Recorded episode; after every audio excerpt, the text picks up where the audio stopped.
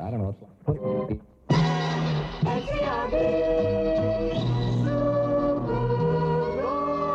We got a night of soul for you. Listen to them. Children of the night. What music they make. It is midnight in Cozy Corner and around the world. Happy New Year and welcome to 2020. Pour yourself a cup of coffee, put your feet up, and get ready to howl at the moon. It is time for the late night fright with Dan and Faith right here on WKMF Cozy Corner Public Radio. What do we got tonight? Tonight, we got the classic 1954 Alfred Hitchcock, Jimmy Stewart, Grace Kelly movie, Rear Window. Can you dig it? I can dig it. I can dig it. I can dig it too. I am the Coyote. Happy New Year. You are listening to the Late Night Fright with Dan and Faith right here on WKF Cozy Corner Public Radio. Ow!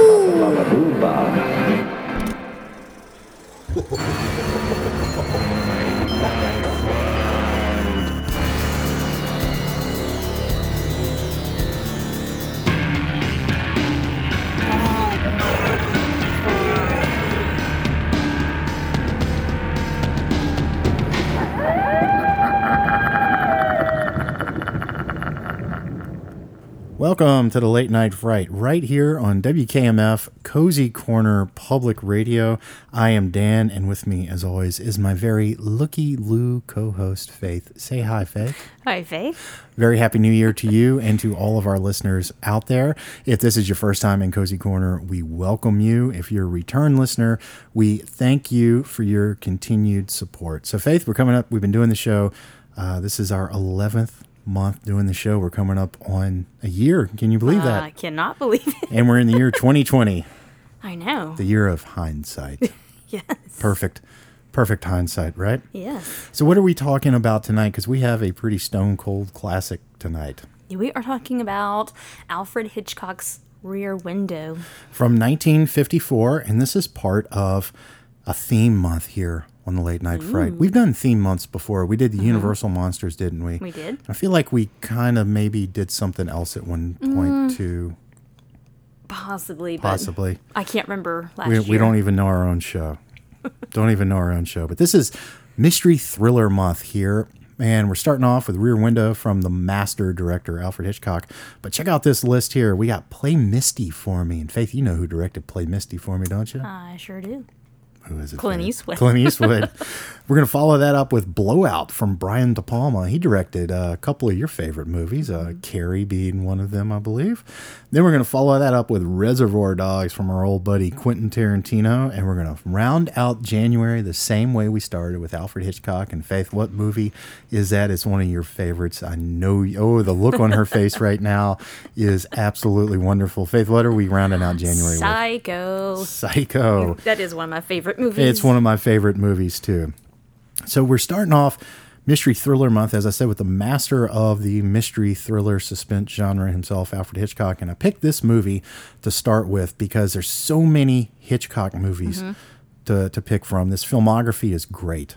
We're Oh, going to yeah. talk about his filmography in just a few minutes when we get into the movie. But um, I was torn between this and Vertigo. And Vertigo, I think, is his absolute masterpiece. But I, I think Rear Window is a little more of a, of a better entry point into Right. Hitchcock. And we've talked about Hitchcock a little on this show when we did What Lies Beneath. And that was one of our very first episodes, all the way back in March of 2019.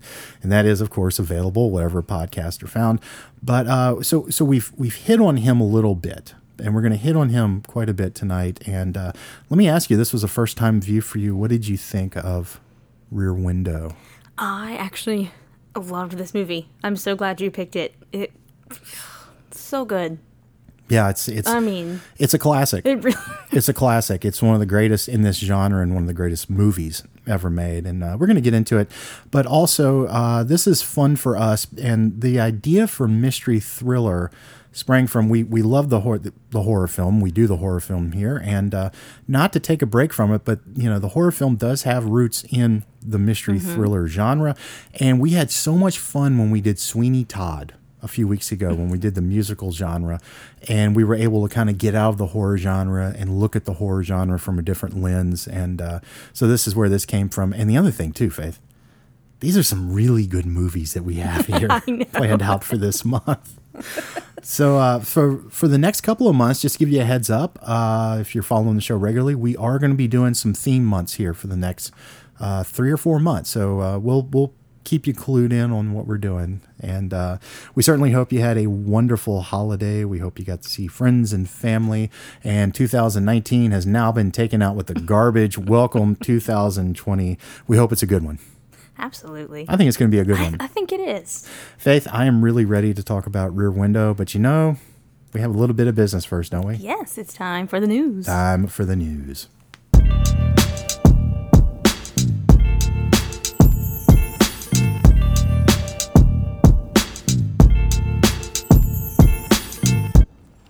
It's January, and that means February is just around the corner, and that means Valentine's Day will soon be upon us. And I could not care less. You and me both, sister. Well, Faith, it's New Year's, and that means it's time for resolutions. I resolve to get the awful monkey of quaaludes, methamphetamines, and glue off of my back. I have no one to blame for these terrible addictions but everyone in my life. Thanks, gang. You all suck. You're welcome. 2019 has left the building, and 2020 is but an infant. Let's hope this baby doesn't poop everywhere. We're out of wet wipes, and baby poop is gross. Toxic, in fact. Another resolution I have is to not, in all caps, not ask Robert Englund to be on our show. He broke our heart last year, and I don't see that changing anytime soon. Faith, who am I kidding?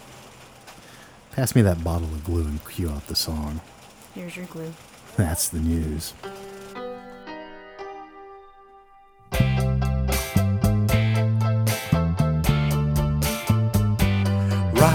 Englund. Englund.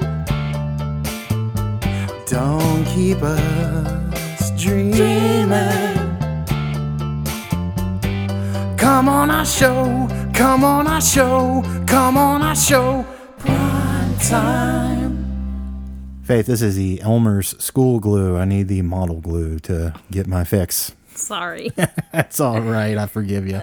Well, happy 2020. Happy New Year. We hope you are doing well. We hope you are happy. We hope you are healthy. And we hope you get wealthy this year, too. I hope you had your cabbage and your black eyed peas.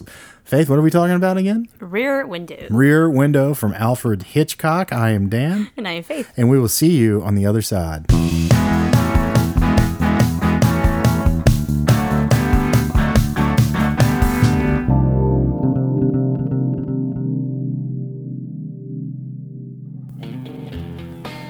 This is Harrison Ford, the Big HF, coming to you with the Straight Dope.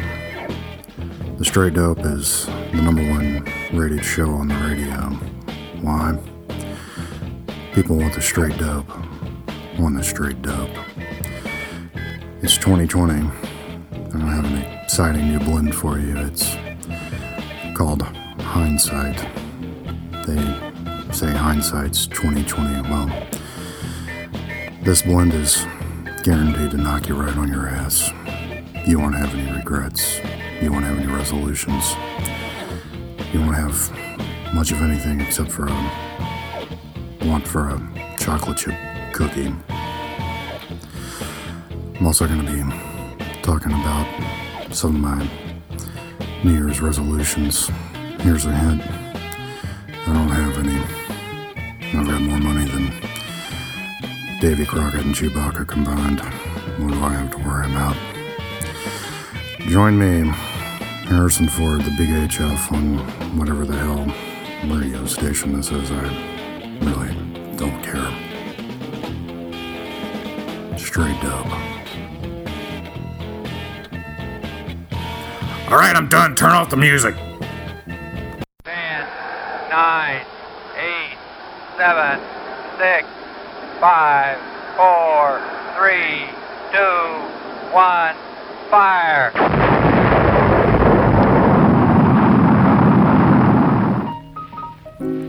This is astronaut Rod Johnson coming to you from the International Space Station high above the Earth. I have a new show on WKMF Cozy Corner Public Radio called Space Jocks. I will be chronicling what it takes to survive in space.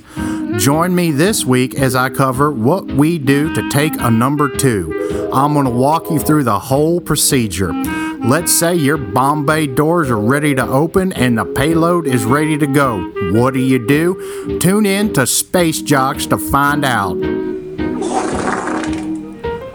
That space deuce sounded pretty lethal. I hope he followed proper procedure because I am not cleaning that up. Space Jocks on WKMF Cozy Corner Public Radio. This is Bobby D'Amato, host of Afterglow, the show that comes on after the late night fright. It's New Year's, you watch the ball drop, and now it's time to get on those resolutions. Ladies, if you're tired of your ass looking like you're sitting in nacho cheese, come on down to Cozy Corner's newest workout experience. It's called Foxy Ladies. Let them help you get in shape. You tired of that ass looking like it's curdled and you want it to look like it's tight? Foxy Ladies is the place for you. We got weights, we got cardio machines, we got aerobics classes. We even got a little spot where you can take selfies and show all your friends that you're at Foxy Ladies, Cozy Corner's newest workout experience, just for the ladies. Foxy Ladies, right here in Cozy Corner. Tell them Bobby sent you.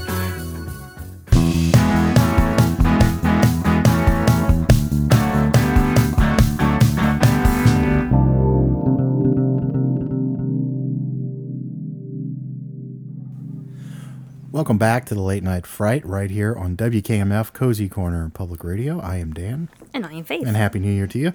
We Happy are New Year. Yes. we are celebrating 2020 with Mystery Thriller Month, and we are Mm-hmm. kicking it off in grand style with 1954's Alfred Hitchcock film Rear Window, starring a bunch of nobodies. Yeah, I've never heard of any of these people. A bunch of nobodies. Oh, yeah. You know, I kid. We got some icons here, don't we? Yes. Uh, we got an icon behind the camera in the form of Alfred Hitchcock. We got Jimmy Stewart, maybe the greatest movie star of all time. He's he's always in the conversation. I think he was uh, ranked number three all time, behind Humphrey Bogart and possibly Paul Newman. Possibly, uh, John Wayne maybe was the other one, uh, but he's always in that conversation. Jimmy Stewart is is wonderful, and a woman. We have a woman now. Hitchcock liked blondes. He Yes. really liked blondes. and of all the blondes that he liked, he liked this woman the best. And with can good see why. reason. Now, we talked about what lies beneath on this show, and our favorite blonde was in that Michelle Pfeiffer. And Michelle Pfeiffer would have worked really well in any of Hitchcock movies. Uh, it's a shame that she didn't get to work with the great director because I think they would have really hit it off. But but the woman we have here I think is she, yeah, okay. I think she does it justice. Would you like to introduce her? Grace Kelly is Princess Princess Excuse me. Grace of Monaco. Excuse me, I forgot. Yes. We also have the wonderful character actress Thelma Ritter in this movie, and she holds the uh, record for number of nominations for the Oscar for supporting actress, and she received one for this film. We also have the greatest television lawyer of all time, Perry Mason himself, Raymond Burr, in this movie, playing the uh, playing the antagonist as it is. He didn't win this case. No. I was thinking about Perry Mason. Perry Mason always won. I asked my mother, I said, Did Perry Mason ever lose the case? She goes, No, only if he wanted to. so let's get into it. Alfred Hitchcock. Faith, you're a fan of Mr. Hitchcock. What makes you such a fan of Mr. Hitchcock? Man, I think he just everything that he that he- comes out with is just so well done and it's just so nice to look at too. You know, I mean, Yeah, he It's he- just he, he- he knew what he was doing, yeah, didn't he? He did. I'm gonna I'm gonna rattle off uh, some names of movies here. This is just a few in this filmography. Just absolutely amazing. Strangers on a Train, Lifeboat, North by Northwest, The Birds, Vertigo, Psycho. That's just a few. It's just a, it's just a few. Uh, he is a name director. We've been lucky enough to talk about a few name directors on here, uh, Quentin Tarantino being one of them, but Alfred Hitchcock, you know, I think stands above Yeah. all of them. Yeah. I think everyone uh, directing movies owes a debt to Alfred Hitchcock, Mm-hmm. and I think he is cited as possibly the most influential director of all time. I mean, people from Oh, yeah. David Lynch to Ron Howard to Steven Spielberg to you know uh, Stanley Kubrick, you know, cited Right. Alfred Hitchcock as an influence, and rightfully so. He he was such a good director of entertainment, but then he had this avant-garde streak in him where he mm-hmm. would he would play with things. And Quentin Tarantino famously said that he likes to play the audience like a symphony. So he's, you know, pulling the strings and he's getting Right. those things. Hitchcock was first with that quote. Hitchcock said he liked to play him like a piano. And he's the master of suspense. What he said mm-hmm. about suspense was a bomb under a table goes off, that's surprise. We know the bomb is under the table, but not when it's going to go off. That's suspense. He knew how to just pull the strings, and I think he pulls the strings here pretty well. Oh, yeah. You think? I think so. You think? This uh, this lover of blondes has influenced uh, several of the movies that we've done on this show. Fright Night. Think about that. Looking, you know, Charlie Brewster, Looky Lewin into Jerry Dandridge's house. What Lies Beneath. Robert Zemeckis, who I think is maybe the heir to Hitchcock in a lot of ways because uh, Hitchcock, as I said, he brought a high level of art, entertainment, and experimentation in what he did. That sounds an awful lot like Robert Zemeckis Yeah. with some of the things that he's done. Mm-hmm. You know, Yeah. and and I know a lot of people out there might disagree with that, but I think Robert Zemeckis has really brought the art of cinema forward, and I know he cites Alfred Hitchcock as Right. possibly his favorite director. Uh, and then also a little movie we both liked has elements of Rear Window and it's Summer of '84. Yes. So Yeah. we've been kind of dancing around him a little bit, haven't we? We have, yeah. We're finally we finally got to him. Uh, we talk about awards on this show, and what do awards mean to us? Nothing really. Would you like to know why awards mean nothing really to me? yes. Mr. Hitchcock never won an Oscar. Wow. Okay. Your look says it all. I mean, Let that sink in. Alfred Hitchcock never won an Oscar. yeah. I think that's kind of where I lean too towards awards. There's so many people who are deserving of them, you know, and they never win. So it's Yes, like, yes, mean, and we've said before there are times when, man, this is so good, you deserve that. You like Right. somebody deserves this recognition, but he never got, he never got, you know, the the, the validation, quote unquote, of the award. right. So, Man. Uh, a little side note on Alfred Hitchcock. Do you know what his favorite movie was in his later years before he passed away? What? Smokey and the Bandit, starring Burt Reynolds. he had his own personal print. His daughter says he would watch it every day. That's awesome. Isn't that awesome? yes. Put on Smokey and the Bandit again. It's my bad Hitchcock. But Hitchcock was, he's one of those guys, he's so culturally significant too because he had his mm-hmm. television series and people knew who he was, you know, and, and just a, a household name. And he loved, you know, playing the audience. And he really reflects the audience back on itself here in this mm-hmm. movie. We're going to, we're going to get to that. Would you like to uh, offer up a very brief synopsis of this movie because there's not much to the story, is there? No, not really. Uh, what's his name? Uh, Uh, Jen Stewart plays uh, L.B. Jefferies. Jefferies. That's Yes. right. Uh, it has a broken leg. He's in a wheelchair. He's a photographer. Yes. So he's a little bored, and he just so happens to just sit in a wheelchair and watch his neighbors in their window, and he thinks he has spotted a murder happen, and Right. wants to start a full-on investigation from Yeah. the apartment. Yeah. It's uh, Greenwich Village. It's hot. it's the summer. These people have uh, no curtains because that's the way it is. Uh, let's talk about the setting here, Mm-hmm. the uh, Greenwich Village apartment complex that we find ourselves here. This was one of the biggest sets ever built up to this time, and it had its own drainage system because it was so big. Yes, yes. I mean, when they, were- you know, it was raining, you know, they put the water cool. on. Isn't that cool? what did you think of the setting? I loved it. It was one of my favorite, my favorite pieces. You know, parts of the whole movie. I loved it. It it looked real. I mean, it didn't really. I mean, Yeah. you could tell it was a set, but I mean, it still. Did it remind you of anything? Did it remind me of anything? It, it didn't. Nothing that's off the top of my head. This is really weird. But for like two seconds, Sesame Street popped into my head. Oh, I'll go there. I'll go there. Yeah. For like a split second, I was like, Sesame Street. No, but I think it looked great, and I think it being Yeah. in Technicolor like that, I think it just it, it Those old so movies good. Have a have a certain Yeah. look to them, don't they? I loved it. I want to uh, I want to come back to your Sesame Street thing. Um, uh, thing about this movie is, you know, with these old movies, you often hear, you know, boy, they don't make them like that anymore. Mm-hmm. My screenwriting mentor, Rick Blackwood, gave me a great bit of advice, and this applies to movies, art, music, things that are still remembered. You know, this is what seventy years ago. Yeah. Now, uh, it's not that they don't make them, you know, like that anymore. They never made them like that. This is why this has, has come forward, you know, through time to us. You know, they had just as much crap back then as they do now, but every now and then a movie will come forward, you know, from the mists of time to us, and it sticks around because this does what it did first, and it does what it did maybe the best Yeah. out of out of anything. So uh, I do I do want to say that. So you know, if you're looking at this as an old movie, don't make them like this. They never made them like this. You know, they never made them like this. Want to come back to Sesame Street because now all I can think about is a remake of Rear Window featuring Sesame Street characters. You got Snuffleupagus in that apartment. yes. And Mrs. Snuffleupagus goes missing and Big Bird's I feel the like Big Bird's the one that dances. yeah. Mrs. Torso, Yes, I believe is Big her Bird. name. Yeah.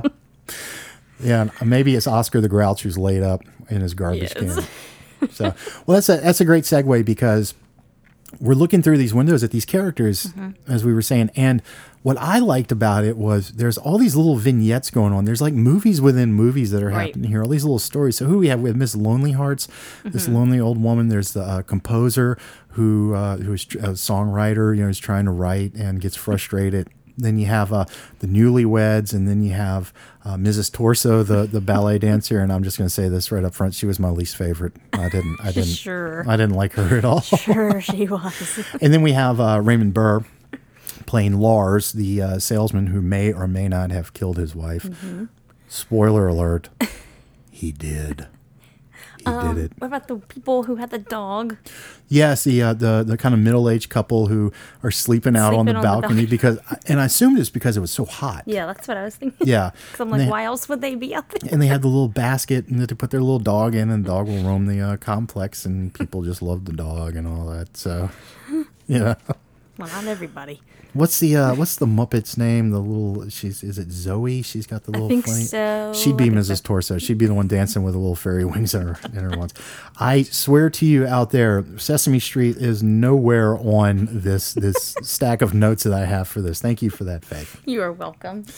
so, L.B. Jefferies, played by Jimmy Stewart, is looking in on his neighbors. Now, we're going to get to this. He's a photographer, so he's used to looking. Uh-huh. But what I find really interesting about the setting here so, we talked about the apartment complex.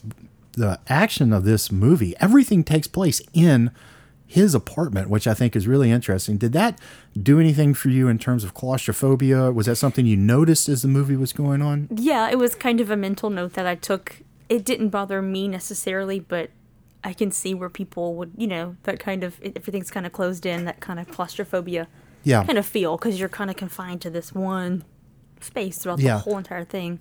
Yeah, I, I never felt claustrophobia from this. I did, but it's one of those things like because he's cooped up in this in this room. Did you notice the camera work was always you're always looking out from his from his apartment. Mm-hmm. Yes. You don't go over. A few times at the end, you will have close ups of the Right. other people when kind of the world, I guess, opens up. Right. But no, when he's in that apartment, you're looking at the world From from his his, point, point, of view. Except for one moment in the film, which I think is really interesting, a little bit of information, and we'll go ahead and say it right now before, before we forget it when we get there. But um, so you see in everything from his point of view. Uh, voyeurism is a running theme in this movie. Mm-hmm. What did you think of the voyeurism in this movie? Yeah, I mean, it's very apparent. I Yeah. mean, and they make it apparent. yeah, it's it's it's it's not even under the surface. No, it's it's no. it's it's ready to pop. You I know, mean, even I think Stella kind of mentions. I mean, this is what she people gives have the turned into. You know, of. I mean, Stella, played by the late great Thelma Ritter. Uh, she has a spiel right there at the beginning when she comes in, and um, I'm looking for it right now.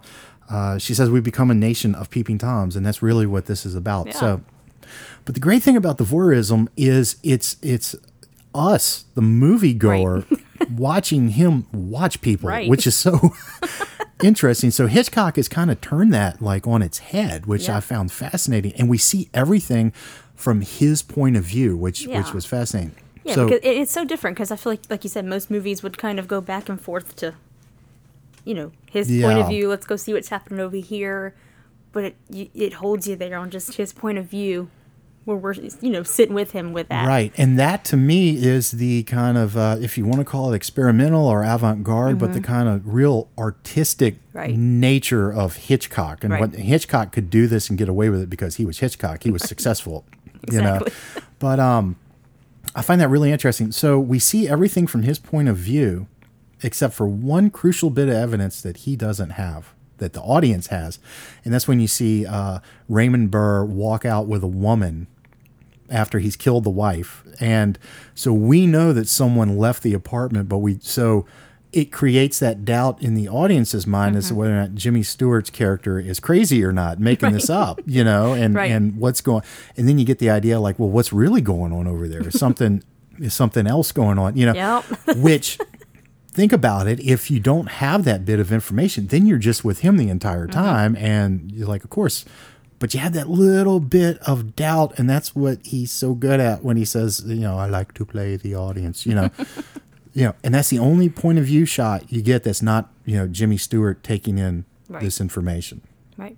which i think is is fantastic is. So- it's like you said. I mean, he knows how to play with the audience because that was what was going through my mind the whole time was going back and forth. You know, right right Did, did he really do something? You know. right right and i mean it's it's fascinating It it's it's a and it's a fascinating look and i i want to talk more about voyeurism when we come back from our from our break i want to talk about some of the themes of the movie that i think are really interesting but i want to talk about the guy at the center of this jimmy stewart you know mm-hmm. As we said he's an icon of of, of of cinema and one of the greatest actors I think who's ever worked in, in movies. Academy Award winner for 1940's The Philadelphia Story. Interesting fact: he is the most decorated uh, Hollywood actor uh, who served in the military during World War II. He's also the highest ranking Hollywood actor behind Ronald Reagan, and he's only eclipsed by Ronald Reagan because Ronald Reagan became commander in chief. so, fascinating guy. What are what were your general uh, impressions of Jimmy Stewart before going into this? Because you know he's he's this guy. He's part of the culture, you know, Right. and he's got a distinctive style and look and and, and feel and, and and vocal cadence to him that's often imitated. But you know, what were your impressions of Jimmy Stewart going into this? Uh, you know, I obviously knew he was going to deliver. I haven't seen too many movies with him, sadly, but I, I I knew who he was. Obviously, I mean, how can you not know who he is, right? But um, I knew going in that he would have to be Uh, yeah. incredible in Yeah, this. You know, he was one of Hitchcock's go-to guys. He and Cary Grant were the uh, were the two actors that he really liked. But um, there's this there's this uh, thought that Jimmy Stewart's this all-American, squeaky clean guy, you know, and he came up in comedies in the uh, 30s and 40s. But the thing is, he went to World War II, and he came back, and there's this dark streak in his filmography. Now, his most famous movie is probably "It's a Wonderful Life." That's on every year at Christmas. Have you seen "It's a Wonderful Life"? parts of it. I've never Okay. seen the whole thing. wonderful message in that movie, you know, about, you know, the need to change, you know, Mm-hmm. and, and all this and, and everybody's, you know, you know, worthwhile and some really heartwarming and, and needed messages. Right. What I love about that movie is when it starts off, he's getting ready to kill himself. Suicide is the driving force in that movie. You look at these uh, westerns he did with Anthony Mann, uh, you know, the man from Laramie. There's these wonderfully dark westerns that he did. So, no, he's not. You know, there's some all-American squeaky clean guy. No, there's a lot of. You know, I'm not saying that he was dark, you know, Right. because he seemed like he was just a very down-to-earth guy, but he he could do that material. Exactly. And it kind of gets, you know, the uh, comparisons made. Well, Tom Hanks is a modern Jimmy Stewart. I don't see it that way. I see it more as somebody, uh, the way he could handle comedy and go to that dark place. And, and I don't know if I'm right or wrong about this. Somebody like a Michael Keaton is more, you know, in that line, you know, uh, Jimmy Stewart doing a movie like Harvey where he sees the invisible rabbit, which is one of my favorites. Um, but the movie he did that's one of my favorites is called Shenandoah, where he plays a, I think he's a, a guy from the uh, Union side of the Civil War. His son went off to fight for the Union, and a Confederate soldier killed his son, and he tracks down this guy because he's going to kill him. and he in the confrontation he has with this this boy at the end of the movie will break your heart. And spoiler alert, he doesn't kill him, but he gives one of these really wonderful you know speeches. You have to live with that the way that I have to live with this. And w- he was wonderful and you know all American squeaky clean Jimmy Stewart is delivering this just hard ass you know thing and wonderful wonderful. He was a uh, I believe he was a lifelong Republican. His uh, best friend was Henry Fonda, who was a lifelong Democrat. And uh, Bridget Fonda says the two of them could get together and build models together and not talk for hours and have the time of their lives. And says they never talked politics. It never entered the equation. I think there's a lesson in that. You know, you know, don't let your politics define yourself or your friends. You know, you know, this cancel culture we find ourselves in. I'm not going to get on the soapbox with that, but I, I do think that's that needed to be Yeah. needed to be mentioned. So he did have that that kind of dark streak in him, you know. Um, what did you think of his performance here? What do you think I thought? I think you loved it. Oh, I absolutely did. I mean, I think it's, uh, I think it takes a lot to just sit in a wheelchair, you know, in one place and deliver such a good performance. And he's so good. Everything, everything he brings here, he's Yeah. just so incredible. Yeah, absolutely. Um, what do you think about Hitchcock casting this guy? Because again, there is that image that people had of okay, Jimmy Stewart, that's an all American boy. Hitchcock casts him as a guy who's uh, kind of sadistic with the way that he's looking at people and obsessive about the way he's looking at people. Does that strike you as as a master move by the uh, would- master yeah. manipulator Hitchcock? Yeah, I think so. I mean, because obviously he fits that so well in this. You know, he plays that role so well. right. And the thing that gets me is he's so normal. Yeah. And it could be anybody watching. Know. You know, we all have this sick, you know, compulsive thing to watch, and we're gonna. T- I want to talk more about that after the break, but uh, I, I do. I think we have this kind of obsessive thing that we yeah, that we so. want to watch. Yeah. and this is what this is about. So, we covered the mystery element of it, but Mm-hmm. Faith, this is also kind of a love story, isn't it? And uh, one of the other big themes in this movie we're going to talk about with the voyeurism is the uh, kind of battle of the sexes, uh, quote unquote. I didn't have a better title for it, but marriage and things are running through this, and, and male female relationships are running through this. And as we mentioned, we have, I mean, my God, Grace Kelly. it's Grace Kelly in Yeah. this movie. Uh, what do you what do you think of Grace Kelly? I mean, she's uh, and let's be completely superficial here. I mean, let's just let's just talk about how she looked because this is the peak of her of her looks here. Uh, she was not in a lot of movies. She was in a couple of classic movies. She did win an Oscar, and then she left Hollywood because she met Prince Rainier of Monaco, and she became Princess Grace. And she she she gave it all up for love. Mm-hmm. You know, a lot of people, a lot of women want to be princesses. Guess what? Grace Kelly actually became She one. got her wish. She became one. Yeah. Uh, I don't know if that's something that she you know wanted, but I yeah. I- yeah. But uh, she she wore well. She died in 1981. She was in a car accident. She was being driven by her daughter, I believe, and, and she left us a little too early. And uh, I'm making no judgments, but I would have liked some more movies from her. And Hitchcock wanted her to come and just be in his movies, but no, she was married with kids. You know. So uh, I'm serious. So let's be super superficial here. Uh, Grace Kelly, just the look She's of her, gorgeous. I mean, right? so gorgeous. One of the prettiest. I think ever. the prettiest to ever be on a movie screen. What is it about her that that draws you in as a as a as a looky loo? so lucky. I don't know. She just has this this quality to her. I don't know. When she enters this, you know, she pops up on screen. She's just Yeah, natural looking. I don't know if that's a good. I don't know. Um, I'll go natural. There's uh yeah, and she dolls up real nice too, doesn't she? Yeah, but there's but it's effortless. Yeah. Everything about her is effortless. There's you know uh, just this quality, and and she's approachable too. But Can I, can I use a pun? She's like kind of. It's kind of graceful. Yeah, it's very yeah. You can do that. It's your show. You can do whatever you want. Don't let anybody tell you any different. there, there's uh, there's a goddess element to her in a Yes, lot of a- ways, that's a good but word. Mm-hmm. approachable. You know, Yeah, not a superficial. She Yeah. thinks she's hot stuff type of. Yeah. She doesn't have that vibe yeah, but a her. classy elegance, Yes. and Uh, we were talking about this because uh, we knew we were doing the movie, and we were talking about Grace Kelly throughout the week. And I sent you a couple pictures that I really like Right. of her. Do you feel that modern, uh, and I don't mean this as a blanket term, but you know, modern, some modern female celebrities uh, could learn a thing or two from Grace Kelly's elegance and demeanor? Because I tend to fall on the side that yes, Yeah. they can. You know, she didn't, you know, show the goodie bag. Right. She I didn't need agree. to. Yeah. No, I, I agree with that. Do you feel that's something that's lost from society? I think so. Yeah. That you know, I think so. yeah. So, well, we meet her, and the first shot. What do you think of the first shot? Her introduction into this movie because she comes in in a very unique way. Jimmy Stewart is sleeping. This is one of the most famous introductions in all the movie. She comes in. We see the shadow go over him.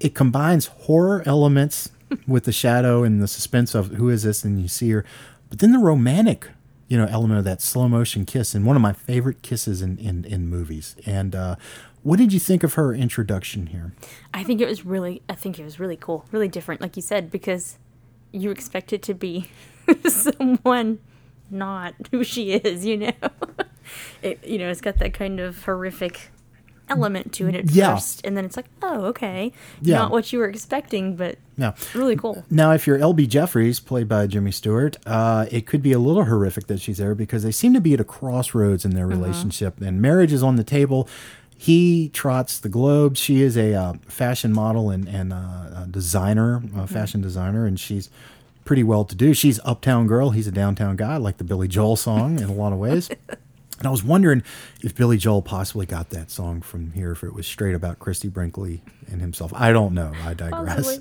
I digress.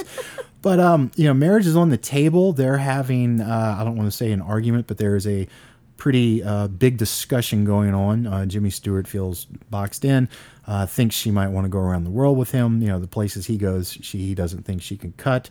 She does want him to stay there in New York, and as she says, wear a flannel suit and take portraits and be very well paid because he's really great at what he does. And so you can tell that they dig each other a whole lot Right. and are a couple and compliment each other in a lot of ways. But there's there's a real conversation going on there. What did you think of the relationship? Because the relationship is the other heart of this of this movie. Yeah, I think. uh I don't think I was expecting that much of that in this. Does that make any sense? You know, Were you expecting more of a straight who done it? Here we go. kind of. I wasn't expecting it to be as romantic. as romantic, yeah, Yeah. and more of a you know a love story kind of lean in that way. So it was really cool to kind of tie that into the story. I think it worked cool to see that in there. You know, it was a nice um, what's the word I'm looking for? It was a nice juxtaposition between the mystery and, Yeah. the, and the romance. Yeah, Yeah. and they work hand in hand, which is which is really cool. I think it ties in with watching everybody else and the kind of things that are going on in there. You hit the nail on the head because we're going to talk. I want to talk about that when we get to one of the other when we get after the break with one of the themes uh, that I think is kind of interesting. But um, what do you think of the uh, the questions that's between them? You know, um, uh, where they're at. Do you think that uh, one of them is right, one of them is wrong? Do you think there's merit in what both of them are saying? Possibly both. I saw merit in in, bo- Yeah. in both sides of the discussion. I see that, yeah. they're they're pretty unique individuals. The two of them. I don't want either of them to lose their individuality. Mm-hmm. Right. You know. Uh, do you want them to end up together? There's. Yeah, I was wondering It's a good this question. as I was watching the movie. I was like, "There's a part of me that does, and a part of me that you know maybe they should go their separate way." But as for me, as the movie goes on, you see how similar they really Mm-hmm. are. And I think too the fact that she kind of did what she did for him.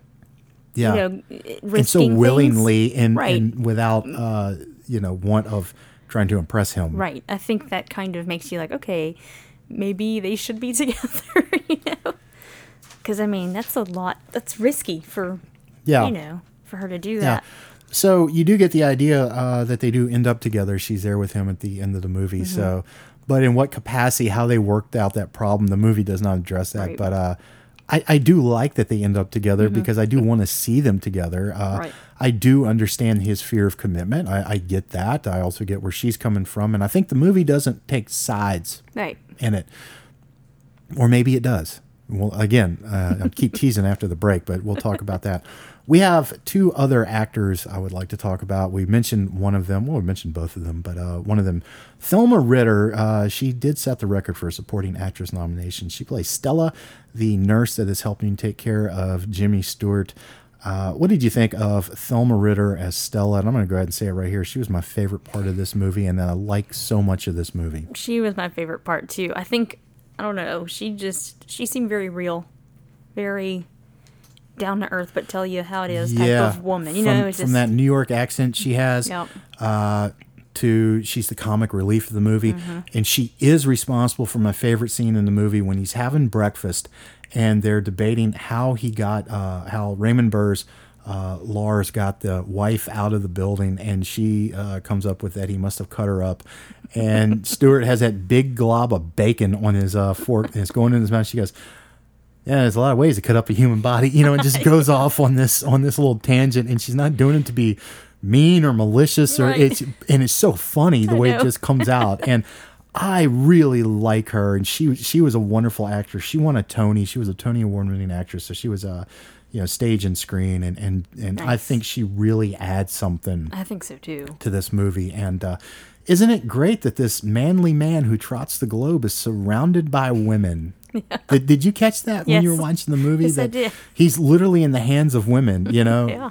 You know. Um, I wouldn't say catering to his every need, but uh, you know, yeah, the estrogen level in that apartment gets pretty high. But she's she's a great addition. And then, as I said, we have the most famous TV lawyer of all time, Raymond Burr, who also appeared in the American version of Godzilla. He was edited into that film, uh, into the original Japanese production.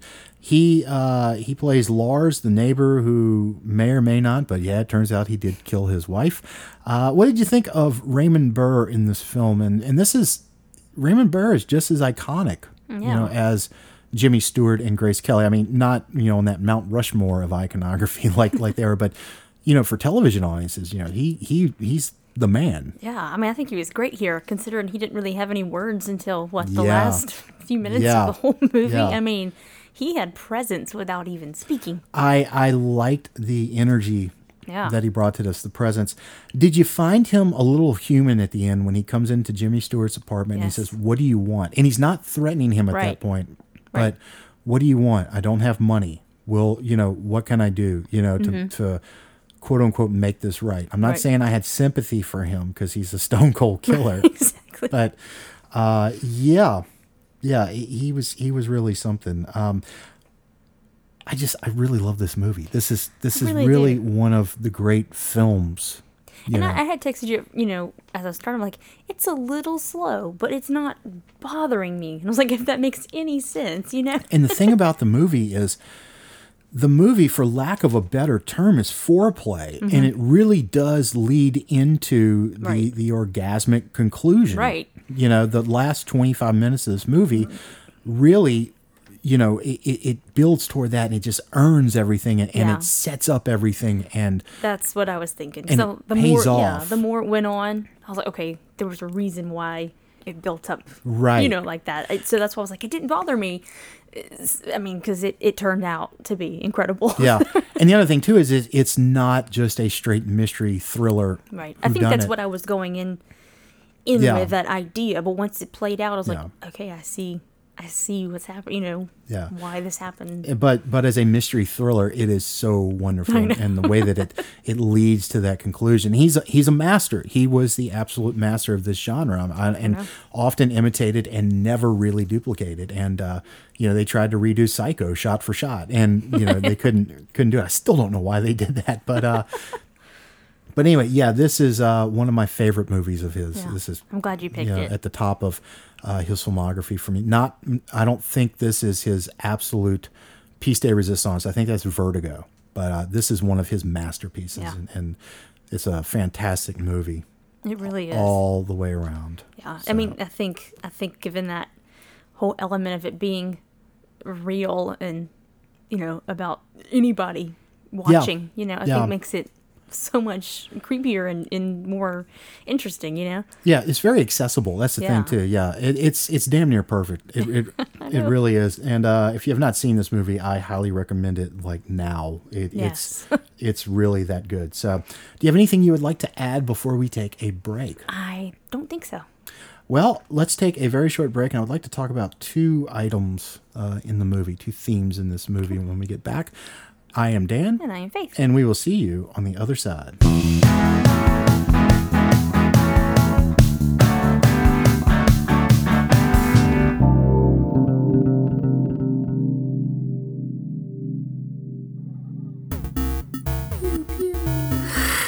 I'm Scott Rice, host of Laser Beams. Pew pew. That's laser with a Z and beams with a Z with your update from Laser Lanes. Tonight's high score in laser tag was Asphalt69. She had 315,000 points and 228 CK. That's confirmed kills. Kills with a Z. Laser Lanes was nice enough to provide us the traditional New Year's meal of cabbage and black eyed peas. While we have our health and wealth, the revelry was cut short because everyone had atrocious gas. Poot, poot, poot, poot. Stink, stink. Join me, Scott Rice, for laser beams. Pew pew. Laser with a Z and beams with a Z right here on WKMF Cozy Corner Public Radio. Happy New Year 2020. Ooh. Seedy's, Cozy Corner's newest watering hole that just opened on the wrong side of the tracks. Our liquor is as bottom shelf as our clientele. Are you feeling like making a few bad decisions? Seedy's is the place for you. The condom machine is never stocked. The glasses are always dirty, and the clientele is bottom shelf. Seedy's, located on the wrong side of the tracks, right here in Cozy Corner. Come make some regrets.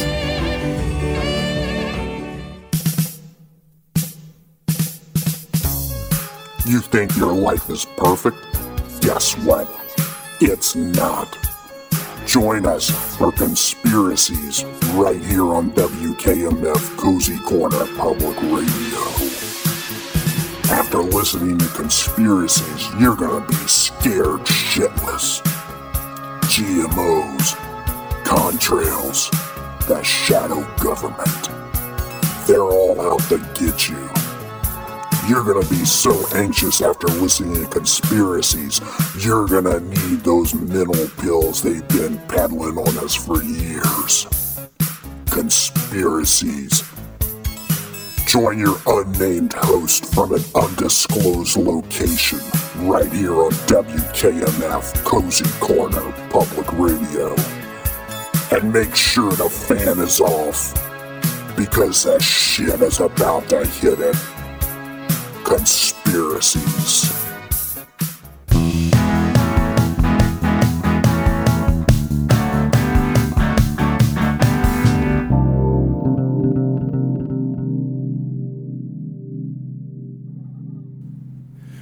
Welcome back and Happy New Year. You're listening to the Late Night Fright right here on WKMF Cozy Corner Public Radio. I am Dan. And I am Faith. And we are going to finish up our discussion of 1954's masterpiece, Rear Window, from director Alfred Hitchcock. Faith, I want to talk about two themes in the movie. Uh, the first is voyeurism. We've we've hit on this uh, throughout the discussion that we've been having. Um, I want to ask a question because uh, let me let me put this out there first. We like to look, don't we? Yes. Traffic. Think about being in traffic, rubberneckers in traffic. Um, something happens on the news, you have to sit there and watch. If it's a car crash or a, you know, a tragedy, you look. Right. You know, uh, there are people, you know, the peeping toms, you know, like to watch people in states of undress and, and people having sex. I think everybody's curious about, you know, you know seeing other people have sex, you know, or, or you know, it, it's it's one of these things that kind of runs through us and, and unites us all in a lot of ways. Um, Hitchcock was playing with that idea because we are watching this. And it was interesting. I found myself, uh, there's a scene where Grace Kelly pulls the blinds about 40 minutes from the end and she goes, Enough of this. enough obsessing over this. And I got pissed. I was like, no, I want to see what's going on out there. Did you get upset with her at that moment a I honestly bit? did too. I'm so glad you said that. I was like, no, what? No, I want to see what's happening. So, so Hitchcock and voyeurism kind of go together because you know he knows that we're mu- movie viewers watching this movie, and he's reflecting our our sadism of the watch back to us. But uh, I want to ask a question: What do you think Alfred Hitchcock would have thought of modern society? With social media, because you know, in this time, you know, there's things that you don't talk about, there's things you don't, you don't show, and here we find ourselves in this uh, era where you can go on Instagram and, and see, you know, you can see somebody's ass, you know, or, or you can, you know, people share all of their problems and things on social media. What do you think the master director would make out of out of this world? you know, Oh. Ah, Probably a little weirded out, you know? I mean, I know I'm weirded out, and I'm I'm not coming out. from his his time. I'm weirded out by social media. I mean, really weirded out. So I can I can definitely see him you know being is is that to you maybe the modern voyeurism? Because I have found myself I'm not on Facebook anymore. Yeah, I um, I'm on Instagram just because of the show. right. and I only post things related to the show. I know you don't go overboard. You share pretty pictures. You know, you don't Yeah. share your personal life on there. Now, Yeah, I mean, I'll I'll, I'll post a picture every now and then, but I'm not going to give a rundown of what I did that day. or Yeah. What my problems are in life. you yeah, know? how many? You know, it was it was uh, two ply, not three ply toilet paper today in the in the restroom at work. You know, Right. But have we become that society where we don't have any more secrets? You know, I I feel like it, and and and and I think that. I think that's the reason why I don't like it so much, you know, because I feel Yeah. like everything's just wide open, Yeah. all out there. There's no mystery to anything, and it's like society is uh LB Jefferies looking in on us every day. Yeah. It's- It's uh it's it was something I was thinking about when I was watching it.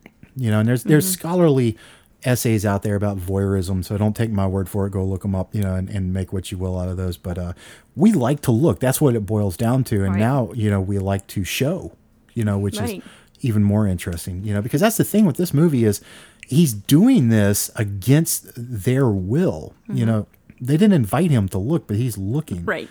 at these people. And now we invite people to look. I You know, know. we invite the voyeurs in I know. almost.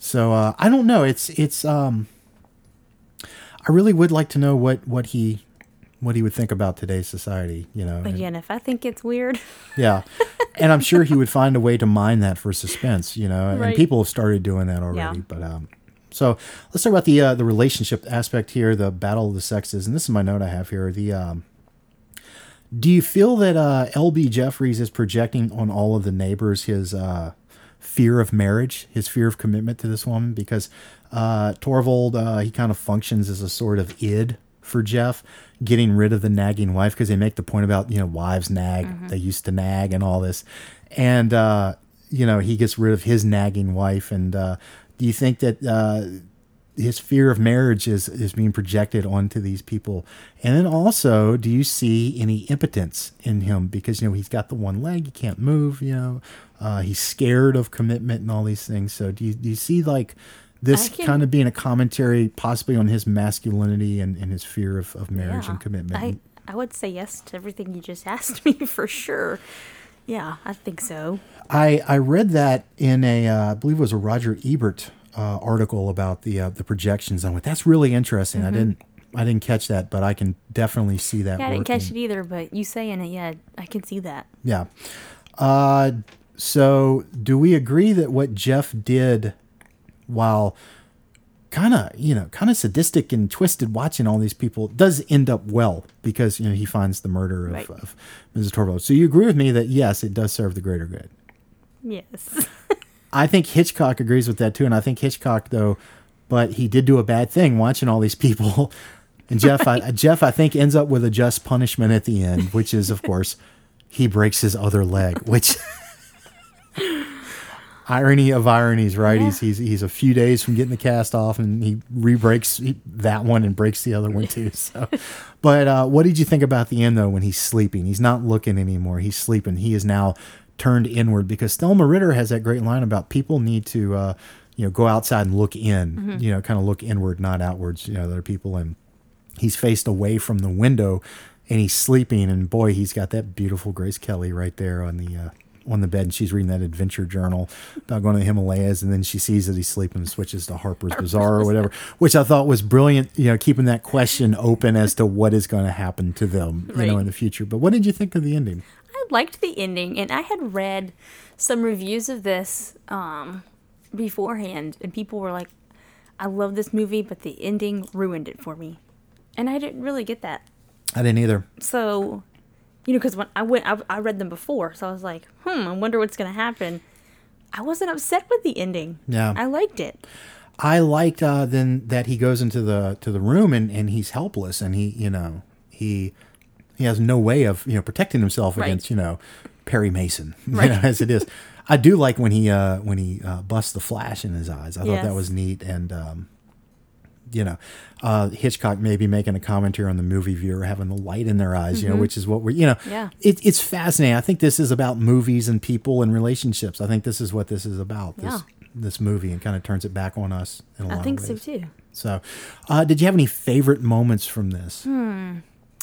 I really liked when uh, when Stella and uh, Lisa, is that her name? Yes. When they got involved.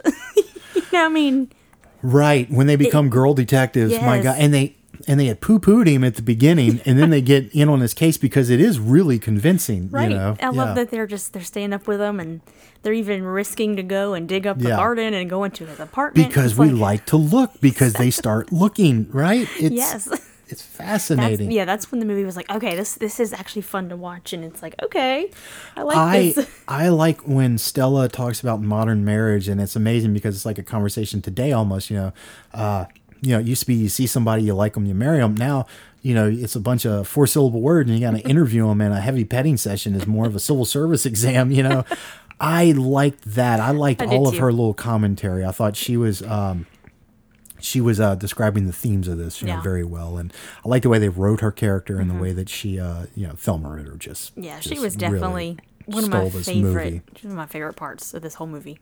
I don't think it would have been maybe the same without her, you know. Right. I uh, I like the way Grace Kelly turns on the lights. You know, uh, there's darkness in that room. She she brings the light. Yeah. You know, symbolically and and figuratively, and uh, and it's not too heavy handed. It's but it's very nice, and she does that several times throughout the movie. Turn on the lights. Yeah. Uh, her introduction is just the the quintessential movie moment for me, though. Yeah, Yeah, when she comes in and and seeing her. Uh, how delightful was she though when he was looking at her when she's going into the building? She waves. Yes. You know, at him. I'm doing the wave to faith right now. that cute little wave. You know. You don't look much like Grace Kelly, but you know, I know I look better. absolutely. I look better. so this has been remade. Um, they remade this in '98 or '99, starring Christopher Reeve on television after his accident. So. Uh, Pretty interesting. Uh, that movie was not very good. I think Daryl, and that was not his fault. That was just, Right. you know, the conceit. I think wasn't very good. Daryl Hannah was in that. She played the uh, the Grace Kelly role, I believe. Maybe a uh, combination of Stella, the Stella role, and uh, Grace Kelly role. But uh, you see this. So uh, what's the movie? Disturbia with Shia Yes. LaBeouf. That's a teenage retelling Yeah. of Rear Window. As I said, the influence you can see it on What Lies Beneath, on Mm-hmm. uh, Fright Night, on uh, what was the other one I mentioned that we did on this show. Summer of '84. Summer of '84. You can see those. Uh, there, you know, countless other movies that this is Oh, yeah. is an influence on. You can see it if you know what to look for.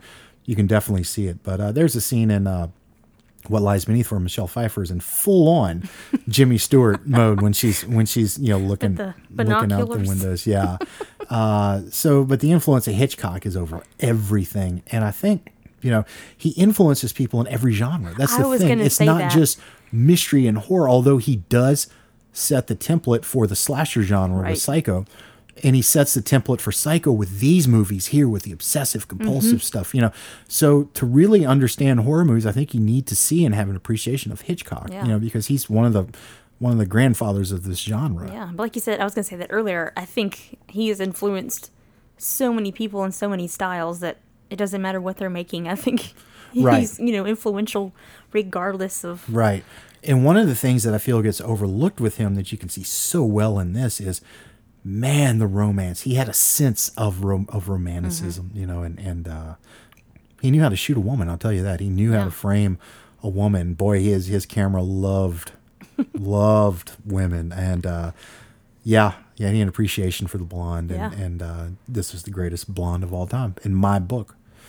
Even Yeah. even edging out Miss Pfeiffer by just just I'm by shocked. just by a bit. just by a bit. Could you have seen Michelle Pfeiffer working in this or working in a Hitchcock movie? Because I can see Yes. that like no problem whatsoever. Absolutely. Yeah. She's top on the list of somebody I could see for Yeah. sure. Absolutely. Faith, do you have anything you would like to add about uh, Rear Window or anything that you would like to add about Mystery Thriller Month? Uh, I think that's it for the movie, but I am excited about the movies you picked for this month. I think we have a I think we have a good good month. Yeah. And uh, I do, as I said at the beginning, this is actually kind of a director's month too, because these, these great names. You know. Yeah. next week, my God, we have. Is there any bigger name than Clint Eastwood I don't think so. as an as an actor and a director? I mean, he is. It's amazing. And Play Misty for Me is going to rock your world. I'm excited. Uh, Mama Bluth from uh, Arrested Development. she ain't doing anything too nice. Nothing nice at all.